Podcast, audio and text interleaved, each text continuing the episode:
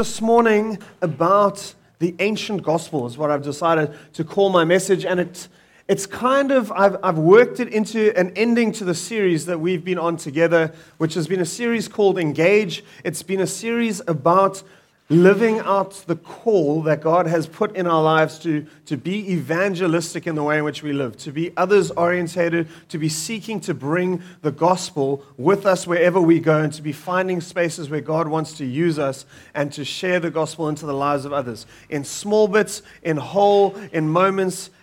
Wherever God is wanting to use us, this has been the call that we've been looking at in the series to really honor God and to, and to bring the kingdom with us as we go. And so this morning, I'm going to talk a little bit about the ancient gospel, and I'm going to pick up a story from Acts chapter 8 and Philip and the Ethiopian eunuch. And, and then we're also going to, we're, we're going to pick up the scripture that the eunuch is reading.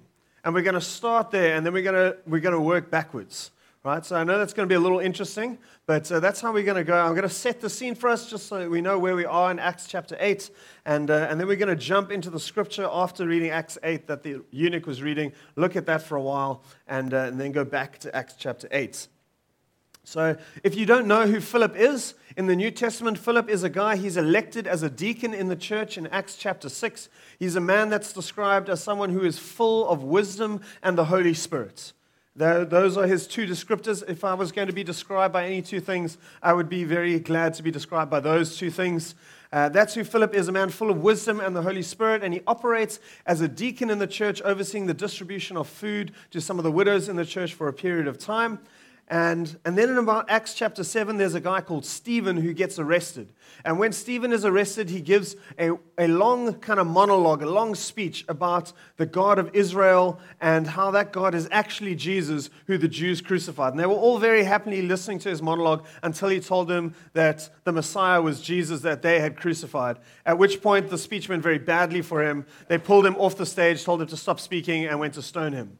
So it didn't go so well for, for Stephen, but what happened is at that moment, persecution then began to break out against this new movement in the Jewish religion of Christianity. Up until that point, it had just been this kind of weird side thing that had been happening with this guy called Jesus, and all of a sudden, it's now the church and the church begins to be persecuted. And so everyone who is not one of the 12 apostles and is a Christian flees from Jerusalem where this thing has been birthed. Right? And so then we move into Acts chapter 8. And what happens in Acts chapter 8 is Steve, um, Philip is one of the guys who leaves Jerusalem and he goes to a city called Samaria. And so he begins there because he's now encountered the risen Jesus. He's encountered this person. He's, he's heard a message, but he's also felt the Spirit of God at work in his life. And he's recognized that there is something real, there is something true that's been happening that he hasn't recognized before. And so he goes into Samaria and he begins to share with the Samaritan people who this God is and what he has done. And as he preaches, he also demonstrates the kingdom of God. And so he sees people that are um, demonized, they have, they have evil spirits are attached to him. And so he prays for them and they're delivered. He releases them from demonic spirits. He prays for people to be healed and they are healed. And so God begins to support his ministry in the way in which he um, shows it to people. And so he preaches and demonstrates the kingdom of God, and it creates a huge movement in the city of Samaria as people are choosing now to, to believe in and to follow this guy called Jesus that Philip is talking about. And it gets, it gets so big at one point that the apostles who are back in Jerusalem now begin to hear about this thing that's happening in Samaria. It wasn't trending on Instagram because that didn't exist. Right? So somehow word of mouth traveled back through various guys who are traveling by donkey and pony and taking a long walk and selling various goods that something is going on in Samaria and the message about Jesus is being spread and God is doing some stuff. And so the apostles decide, well, they better just check it out, make sure it's legit. So off they send two of the apostles, they go down to Samaria and, uh, and they see that God is really at work. And so they begin to pray for people to be filled with the Holy Spirit because that hadn't yet happened. And the Holy Spirit begins to fall on people. And the things that Philip was doing begin to be replicated in the lives of the people who are being filled by the Spirit. And then there's this incident with a guy called Simon, who's a sorcerer in the town and used to operate in power. And he begins to see the power that the Holy Spirit brings. Then he wants to buy some. And then the apostles rebuke him. They have a little moment, right? And after they've dealt with that and released the Spirit in the city, they head off back to Jerusalem. That's, that's kind of where we're going to pick up the story. There's a little bit more, but we're, we're going to leave it there. That's where we pick up the story. The apostles have just headed back to Jerusalem. Philip is now in Samaria, and it says this. It says, Now an angel of the Lord said to Philip, Go south to the road, the desert road that goes down from Jerusalem to Gaza. So he started out, and on his way, he met an Ethiopian eunuch, an important official in charge of the treasury of the Kandake, in other words, the queen of the Ethiopians. He was in charge of her treasury. This man had gone to Jerusalem to worship, and on his way home, he was sitting in his chariot reading the book of Isaiah the prophet. The Spirit told Philip, Go to that chariot and stay near it. Then Philip ran up to the chariot, and he heard the man reading from Isaiah the prophet, and he said, Do you understand what you are reading? How can I, he said, unless someone explains it to me? And so he invited Philip to come and to sit with him. Now, this is the passage of scripture that the eunuch was reading.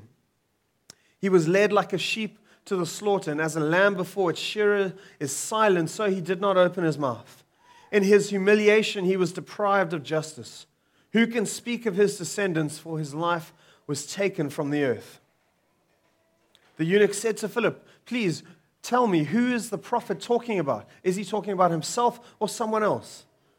And then Philip began with that very passage of scripture and told him the good news about Jesus. And as they traveled along the road, they came to some water, and the eunuch said, Look, here is water. What can stand in the way of my being baptized? And so he gave orders to stop the chariots, and then both Philip and the eunuch went down into the water, and Philip baptized him. And when they came up out of the water, the Spirit of the Lord suddenly took Philip away and the eunuch didn't see him again, but went on his way rejoicing. It's a great story. It's a lot we could say about it. I'm going to try and curtail myself, right? We're not going to talk about how the Lord teleported Philip. it's a whole other story for another time. Okay, but we're going to explore this story, as I said, in a slightly different way, and we're going to start by picking up the question that the eunuch asked Philip, right? The eunuch says in verse 34, he says to Philip, Please tell me, who is the prophet talking about? Is he talking about himself or someone else? That's quite an important question. He's reading a passage of scripture that was written 700 years before. For us, it's now 2,700 years old. It's a prophetic passage written in a prophetic book, written to God's people to give them hope in a Messiah that is coming. So let's, let's read that passage together and see if we can answer the eunuch's question. All right, so it's, this passage starts uh, in Isaiah 52. The eunuch is only reading two verses from the section that, of the passage, but it starts in Isaiah 52 from verse 13 and goes through Isaiah 53, verse 12. So we're going to read that together this morning. It says this Isaiah 52, verse 13. It will be on the screen. I'll give you a moment if you want to turn there. If you've gone to Jeremiah, you've gone too far. Isaiah 52, verse 13. It says, See, my servant will prosper. He will be highly exalted. But many were amazed when they saw him. His face was so disfigured that he seemed hardly human. And from his appearance, one could scarcely know that he was a man. And he will startle many nations. Kings will stand speechless in his presence for they will see what they had not been told, and they will understand what they had not heard about. Who has believed our message? To whom has the Lord revealed his arm? My servant grew up in the Lord's presence like a tender green shoot, like a root in dry ground. There was nothing beautiful or majestic about his appearance, nothing to attract us to him. He was despised and rejected, a man of sorrows, acquainted with the deepest grief. And we turned our backs on him and looked the other way. He was despised and we did not care. Yet it was our weaknesses that he carried, it was our sorrows that weighed him down. And we thought his troubles were, punish- were from God, were a punishment for his own sins. But he was pierced for our rebellion, he was crushed for our sins. He was beaten so that we could be whole. He was whipped so that we could be healed. All of us, like sheep, have strayed away. We have left God's path to follow our own. Yet the Lord laid on him the sins of us all. He was oppressed and treated harshly, yet he never said a word. He was led like a lamb to the slaughter, and as a sheep is silent before its shearers, he did not open his mouth. unjustly condemned, he was led away. No one cared that he died without descendants, that his life was cut short midstream. But he was struck down for the rebellion of my people. He had done no wrong and had never deceived anyone, but he was buried like a criminal. He was put in a rich man's grave. But it was the Lord's good plan to crush him and to cause him grief. Yet when his life is made an offering for sin, he will have many descendants. He will enjoy long life, and the Lord's good plan will prosper in his hands. When he sees all that is accomplished by his anguish, he will be satisfied. And because of his experience, my righteous servant will make it possible for many to be counted righteous, for he will bear all of their sins. I will give him the honors of the victorious soldier because he exposed himself to death. He was counted among the rebels. He bore the sins of many and interceded for rebels. That's the passage in Isaiah. Speaks about the servants of God. And it's a, it's a very real question. Who is the prophet speaking about? I was reading an article on a, on a website called Jews for Jesus. And, uh, and the author of the article said he had gone into Jerusalem and conducted a survey of over 100 Jews who were walking on the streets. He said less, less than 10% could tell him that they had any understanding of what Isaiah 53 is all about. Do you know this passage is there's a, there's a list of readings that is done in the Jewish synagogue every year so that they work their way through the Old Testament scriptures. This passage is left out, which is kind of strange because it's a part of the scriptures. And he's, his theory is that it's left out because it, it points rather awkwardly towards Jesus, and there are very few other ways to deal with it. Now, I'm not a Jewish person, but uh, we can engage that. But let's have, a, let's have a little look at some of the things that are said in this passage. Verse 52 and 14. Isaiah predicted that his servant would be disfigured by suffering. Right? It said, as many were, his appearance was so marred beyond all human semblance. He didn't even look like a man anymore. His form beyond that of a children of man. If you know the story of Jesus, Jesus was flogged, beaten, spat on, mocked, thorns were driven into his head. If you've seen the Passion of the Christ, you might have a small idea of what someone looks like after they've undergone that. He goes on, he says he would come from very humble beginnings. If you go to 53, verse 2, he, he grew up like a root out of dry ground. It wasn't a root in a lush garden. He's, he begins his life in a very humble way. Jesus grew up in the town of Nazareth. This is a town said to have a very low reputation. If you read in the book of Luke, they will tell you that the Pharisees will say, Can anything good come out of Nazareth? Right? It's such a crusty little town. That's where Jesus grew up. Isaiah says his servant would be despised and rejected by many. Right? He was a man of sorrows and acquainted with grief. He was despised and rejected by men. Jesus is on trial before Pilate. And Pilate says, Guys, I, I can't see anything wrong with this man.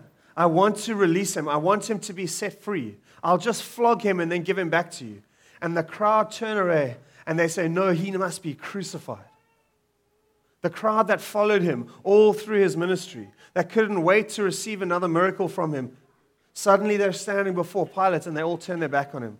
They say, We'd actually rather have Barabbas. We'd rather have that, that uh, traitor, the murderer. We'd rather re- you release him to us than Jesus. Jesus needs to be crucified. Isaiah says that his servant would bear the sins of others and suffer in their place. That's a very unique qualification. No one else really does this. In fact, in the Old Testament, what they would do is on the Day of Atonement, they would get a lamb, a sheep, and the, the priest would speak over the lamb all of the sins of the people of Israel.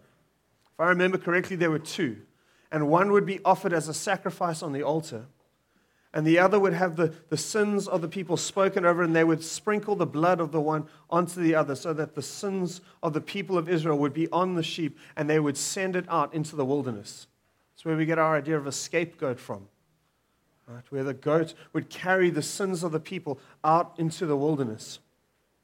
That was done on an animal. It never happened to a human, and yet here we have the prophecy of the servant who would come, who would carry the sins of others.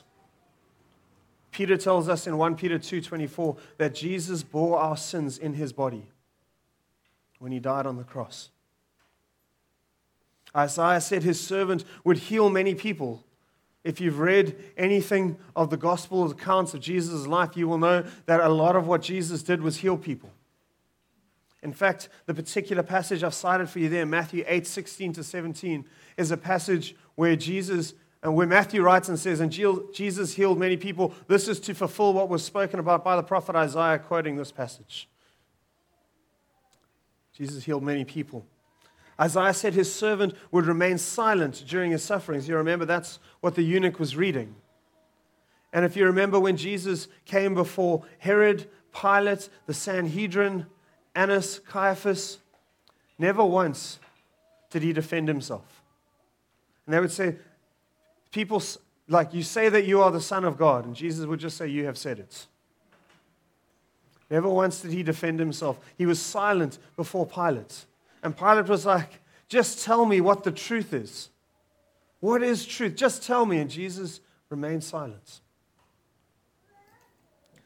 Isaiah 53, verse 8 said, His servant would die for the sins of others. By oppression and judgment, he was taken away. That he was cut off from the land of the living, stricken for the transgressions of my people.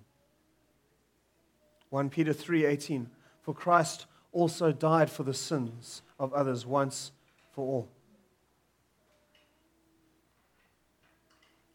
Isaiah said he would have no descendants. This gets really interesting because you'll see later on the servant has both no descendants and also has many descendants.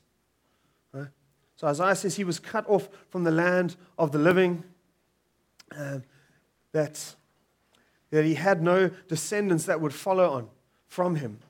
And if you know the story of Jesus' life, you'll know that at no point did Jesus ever marry or have any earthly children. There's no record of that anywhere in the scriptures or in any extra biblical evidence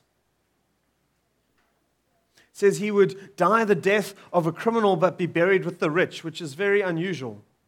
There wasn't, I don't know how much white collar crime happens in uh, early Israel history. I mean, I, re- I genuinely don't know. But it's quite an unusual situation to be counted as a criminal and yet buried with the rich. Yet Jesus died a criminal's death on the cross, but was buried in the tomb of Joseph of Arimathea, who was a rich man in Israel. Came and pleaded before Pilate for Jesus to be buried in his tomb. Isaiah says that his servant would give his life as a sin offering for his people. Jesus, as our high priest, did this once for all time. You read in Hebrews, all over Hebrews really, but particularly states in Hebrews 7:27 that Jesus gave his life for sins once for all. Then Isaiah says, actually, his servant will also have many descendants. He shall see his offspring, and he shall prolong his days. And Jesus, who had no earthly offspring, and yet all of us are adopted into his family.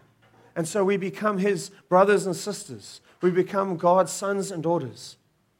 That's what Ephesians tells us so beautifully. We're adopted into his family. And so he is able to have both no earthly descendants and yet many spiritual descendants It's very difficult for anyone else to do that. That he would live again after dying. That's, that's again quite a unique qualification. Very few people are able to claim that they have done that. Yet, as we know, Jesus rose again and was seen by many in 1 Corinthians 15, just as Enika was quoting for us earlier. Finally, Isaiah says his servant would again be exalted that God would grant to him honor and glory for what he has done.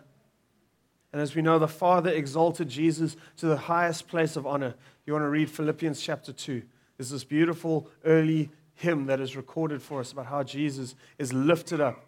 He is the name above every name, and that at the name of Jesus, every knee will bow and tongue will confess that he is Lord to the glory of God the Father. I don't know that there can be anyone else who fulfills those requirements. No one else in all of history has been able to so completely fulfill that description that was made by Isaiah 2,700 years ago. And I don't think anyone else ever will because so many of those requirements are supernatural. Those things don't just happen anymore. And so, as the eunuch is reading this passage, Philip is able to show him that it is Jesus who was the Messiah. That Jesus was able to fulfill all of these things that Isaiah had spoken about 700 years before. That it was Jesus who offered himself up to be a sin offering for the sins of the world, to carry your sins and my sins in his body. We spoke about it on Friday. About how, how what God has done in Christ was to take all of the sin of the world. Jesus carried all of it and paid the price for it so that we could be free from God. Because sin keeps us away from God and separates us from God. Jesus has taken that away. And the forgiveness that we need in order to come to God has been dealt with by Jesus. In the Old Testament, there were sacrifices that had to be offered on a continual basis. You had to take sin offerings to the temple to atone for the sin that you had committed. Jesus says, I have done that once for all time, so that the offering of my body and myself is enough so that you are able to come to God as clean and as pure. He died on our behalf and in our place. And where we should have died before God's righteous judgment, we don't because of what Jesus has done for us. The punishment that we are due for our sinfulness Sometimes this is hard for us to reconcile, but it's easy as we look at the sins that are heinous. And we say there must be some judgment in this world for people that do X, Y, or Z. And all of us have different levels of what that looks like depending on what's been done to us.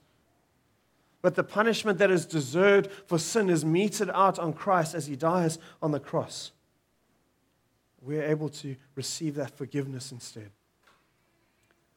And most, perhaps most significantly, is that Jesus conquered death and rose again to new life. Philip explains this to the eunuch, and it remains true for us today. Jesus died as the payment for sin, but he rose again, declaring that there is now new life for those who are in him.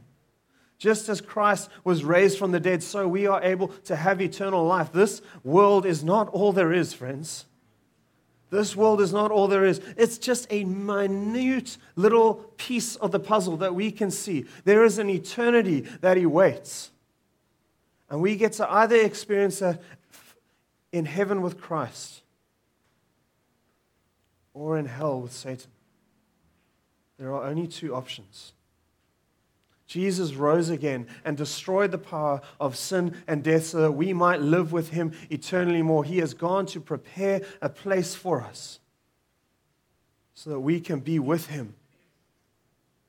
This is the gospel that Philip proclaimed to the eunuch as he read from Isaiah 53. And it's the same gospel that we're able to celebrate today. It's the same gospel that is true for us today. It's the same reason we are able to rejoice because Christ is risen and the power of death is defeated and sin is defeated and there is life in the name of Jesus. I want to show you something that you may not have noticed in the story with this Ethiopian. I want you to just notice something that's happening in the background. Remember right in the beginning where we're reading about Philip and he goes down to the southern road and there's this little, there's this little phrase that's in bold on the screen now. This man had gone to Jerusalem to worship. I want you to just, just think about this guy for a moment. He's the treasurer of the Ethiopian Queen's empire. He's like the minister of finance for Ethiopia. Right? If he was South Africa's Minister of Finance, he would be traveling in a sweet black limo in a motorcade of about 10 different cars with blue flashy lights and causing all kinds of problems on the M3. Right? He's just traveled all the way to Jerusalem to worship and honor God. I want you to just let that sink in for a moment. Do you, do you have any idea of how serious a journey that is? And now, just when I show you the map in a moment, you should know that ancient Ethiopia is modern day Sudan. So we're going to go from Sudan to, to Jerusalem. Uh, this man was undergoing a combined journey of 6,000 kilometers by chariot in order to worship a God that wasn't his. That is a one way travel time. I did some maths, worked this out, average speed of chariots and horses, and one and a half to two months. One and a half to two months. Google says we could travel that distance by car in 62 hours. Anyone ever driven 62 hours to get to church? This guy took three to four months out of his life to go to worship a God that wasn't his. To go to a temple where he could only get into the outer court because he was a Gentile. And in the outer court, you might remember, that's the place where the charlatans and the moneylenders set up camp. And Jesus went to clear them out because they were ruining the court of the Gentiles, so where foreigners could come and worship. He did all of this just so that he could do his best to worship Yahweh. This is a man who was genuinely looking to meet with God. I don't know if I've ever met a man like that? I don't know, maybe some of you here are feeling a little bit like that. When I was a bit younger, we did a thing called uh, spiritual treasure hunting. If any of you have ever heard of this, sounds a little bit weird, sounds like it comes out of Bethel or something. Right? Basically, what we would do is we'd get together as a bunch of young adults and uh, we would take some time to pray and we say, God, we want you to tell us three things. We want to ask you where we need to go, who we need to meet, and what they look like. We would ask God three questions. We would pray, and in faith, we would try and hear from the Lord what He would say. So we would do that, and, um, and we were praying. We felt we needed to go to Cavendish Square, right? It's always my favorite place to share the gospel, right? Where I'm going to bump into all the people that I know. Off we go to Cavendish Square, and uh, the picture I got was of a Muslim man wearing one of the like Muslim hats. I don't know what they're called fez, thank you, Shirley. Right, he was wearing a fez, and it was, a Muslim. I was like, really, Lord? Really? Like, that's like pretty, I don't know if I'm equipped to convert a Muslim from Islam to Christianity. But anyway, off we go. We get to Cavendish Square, and we're riding the escalator towards McDonald's. And there ahead of me on the escalator, I see this Muslim looking guy with his fez on. And I'm like, oh man. Because you know, kind of part of you is hoping that you won't meet the guy because then, you, you know, at least you've been obedient, but, you know, it didn't work out. So there he is. So off I go. We have a conversation. So, hey, look, I know this is really weird. Um, I'm sorry to just like interrupt you in your day. Um, my name is Brad. I'm a Christian from a church down the road. Look, this might sound really strange, but we were just praying, and I, I felt like God wanted me to come and to tell you about Jesus. I'm, I'm ready to get like serious bets. Right? I mean, we tried this before. There was this old lady who literally tried to swing her handbag at me. Right? I don't think there was a brick in it, but it was pretty serious. This guy turns to me and says, You have no idea. Uh, for the last two days, I have been hiding out in the bathrooms here at Cavendish, waiting for someone to come in singing a Christian song so that I could ask them about Jesus. It's like, God, you've got to be kidding. it was amazing. And I had the opportunity to share with him about Jesus, to walk a bit of a road with him. God was at work in the background of his life in a way that I had no idea. God was at work in the background of the story of the Ethiopian eunuch in a way that Philip had no idea. He had no idea what God was going to be doing. And this guy, he's undertaken a 3,000 kilometer journey in order to worship God. But I want you to notice it's not at the temple that he meets God. He travels 3,000 Ks to go and worship God, and that's not the place where he meets him. Maybe some of you are here this morning, and like the eunuch, you've been going to church for a long time, but you've never really met Jesus. I don't know if that's true or not. But if you are genuinely looking to meet God, I believe God is at work in the background of your life. And, and as we heard earlier, there is a call for you this morning not to miss what God is doing. Not to miss the beauty of the gospel, the fact that Jesus is here and he wants to meet with you. And so I want to suggest to you perhaps today might be the first time that instead of just going to church and doing churchy things, that maybe today you can meet with Jesus. And those of you who are here regularly will know I don't normally do this in, a, in messages that I prepare, but I think God is doing something this morning. So I want to provide a moment for you to respond to the gospel if you would like to. Right, and so I'm going to ask us to close our eyes just because we don't want to make you uh, the object of everyone's attention. And if you are here and you would like to respond to Jesus, you, you are genuinely looking to meet with God, and you feel God just touching something inside your heart, would you, would you raise a hand? And we will, we will pray for God to come and to meet with you. Is there anyone who would like to meet with the Lord this morning? Wonderful. Thank you, God. Father, I thank you that you are a good and wonderful God, that you are at work in the lives of your children. You're in the work, you're at work in the background of our lives. That you are alive and real, and you are so much more than just what a church service looks like. And so, Lord, I want to pray this morning for your child. I want to pray that Jesus, right now, you would reveal yourself to her as Lord and Savior, that you would speak life into your children, God. That Holy Spirit, you would come and touch her, that the, you would pour out the forgiveness for sin, and you would lead them into a new life with you, God. Holy Spirit, come right now, we ask, and speak life into what might have been dead and what has felt lifeless. And Lord, we pray that this morning would be a new beginning, that there would be joy and hope and new life that would begin today. We ask this in your wonderful name, Jesus. Amen. Amen. Love to encourage you if you received that this morning, please come and just chat to myself or to Enika afterwards. We'd love to just chat with you and see what God is doing in your life and be able to journey with you. It's a really wonderful thing.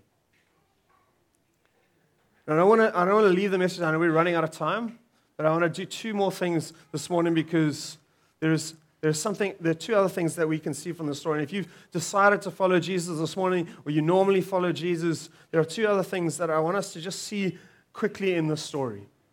I want you to notice, firstly, in the, the first section of the story, Chris, if you go to the next slide from Acts 8 26 to 40, do you notice twice in this short passage there is direct revelation and guidance from God that Philip receives? Right? First of all, an angel says to him, Go south. Second of all, the Spirit says to him, Go to that chariot and stay near it. I think that is incredibly wonderful.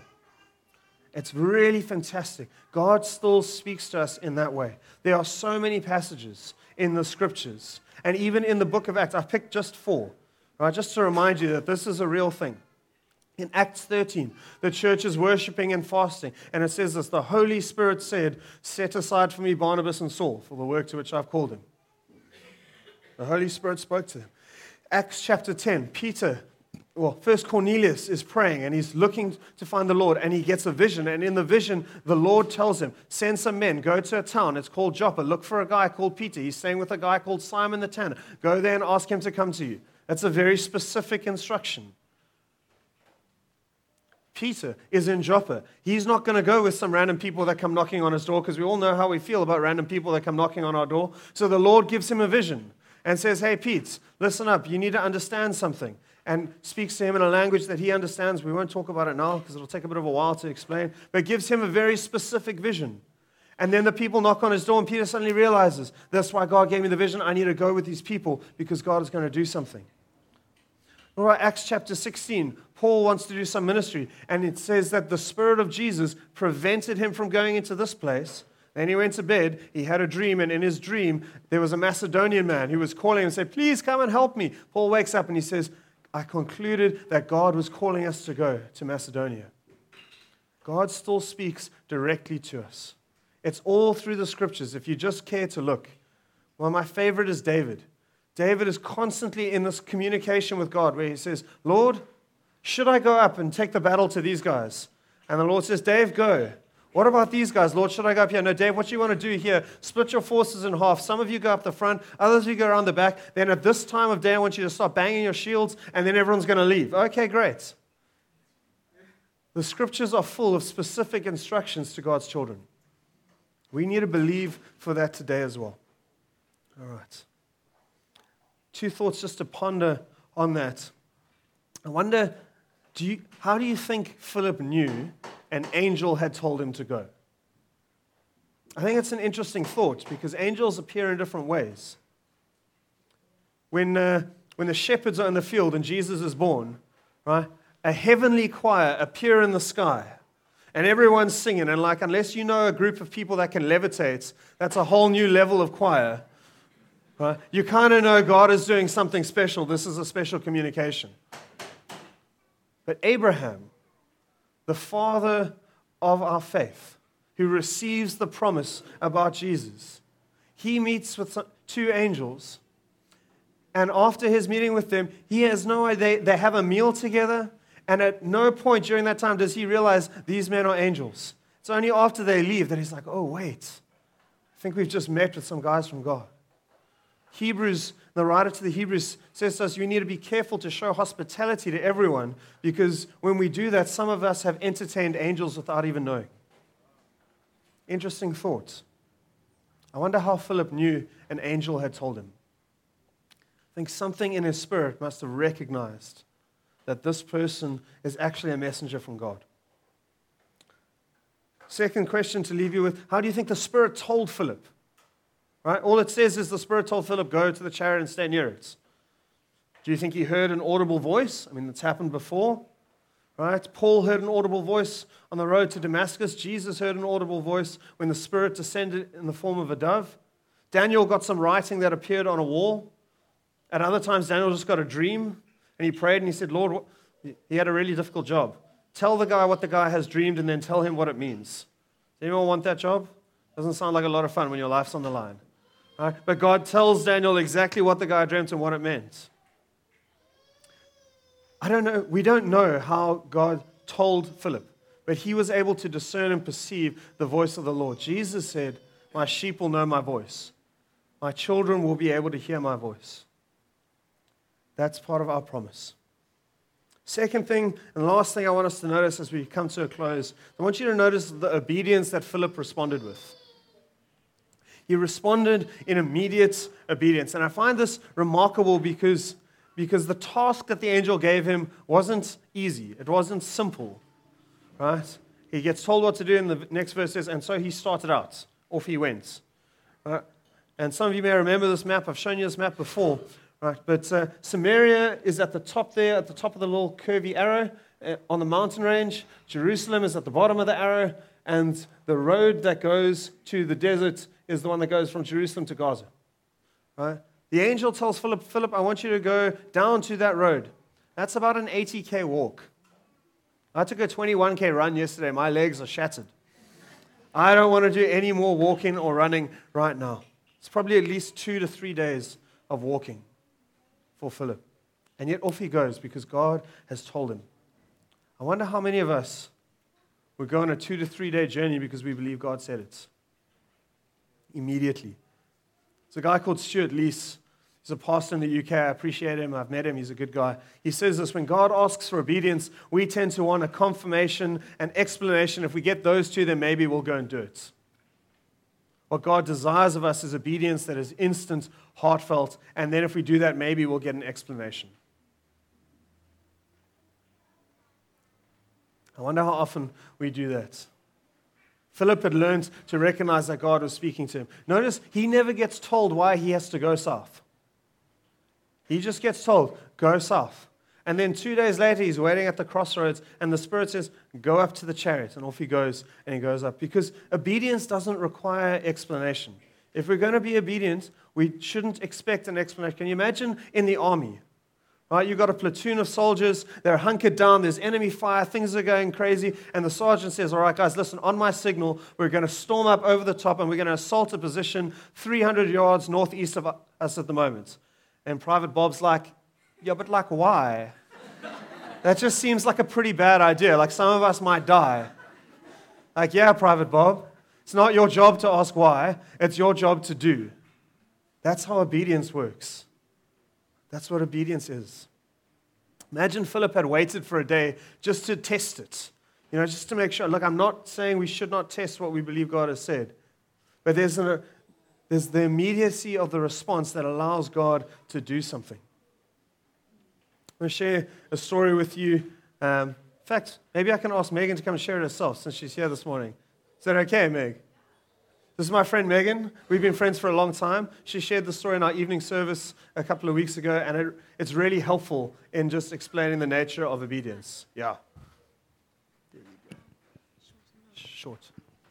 So I was working in Fish Hoek, took a lunch break, went and looked at the view on the beach, and saw a very old gentleman walk past me, and he looked he looked kind of sad. He made a comment on the view, and we got talking, and I realized there was such hopelessness in him, lack of purpose, like just so hopeless.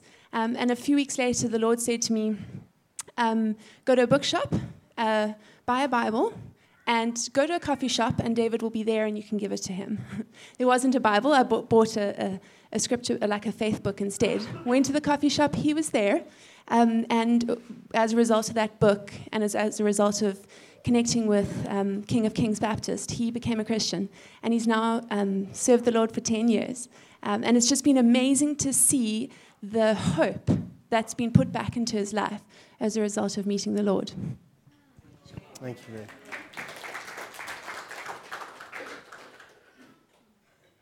Imagine Megan had thought, I don't really know if this is God speaking to me. It seems quite strange. I'm not going to go. What are the chances of hearing a particular coffee shop and going there and meeting a guy that you've met this one time on the beach? And yet, God was behind it and God was doing something. Final, final thing as we close Philip, Philip obeyed God and it led to some really significant fruits. Firstly, he went to Samaria because he, persecution had caused him to scatter. Jesus said, Wherever you go, make disciples of all nations and baptize them in my name. So off Philip goes to Samaria and he begins to do what Jesus has told him. And the Gentiles, for the first time, come to know Jesus. This is the first time that non Jewish people have been exposed to the gospel. Then a little bit later, the, angel tells him to go down to the road. He, he meets the Ethiopian. This is now an African guy who's traveling back to Africa. And he shares the gospel with him, and this guy comes to know Jesus. And now there is a Christian person in Ethiopia. And there is the opportunity for the good news to spread in a whole new demographic. Philip's obedience led to two new demographics of people receiving the gospel. Just imagine what God can do with ours. So I'm going to bring our message to a close this morning. I hope you've enjoyed being with us this morning. We want to start, we want to just thank God for what He's done for us. And then we're going to ask Him to use us for His kingdom and for His glory, because that's why we're here. Let's pray together. Jesus, we want to thank you that you are a good and wonderful God.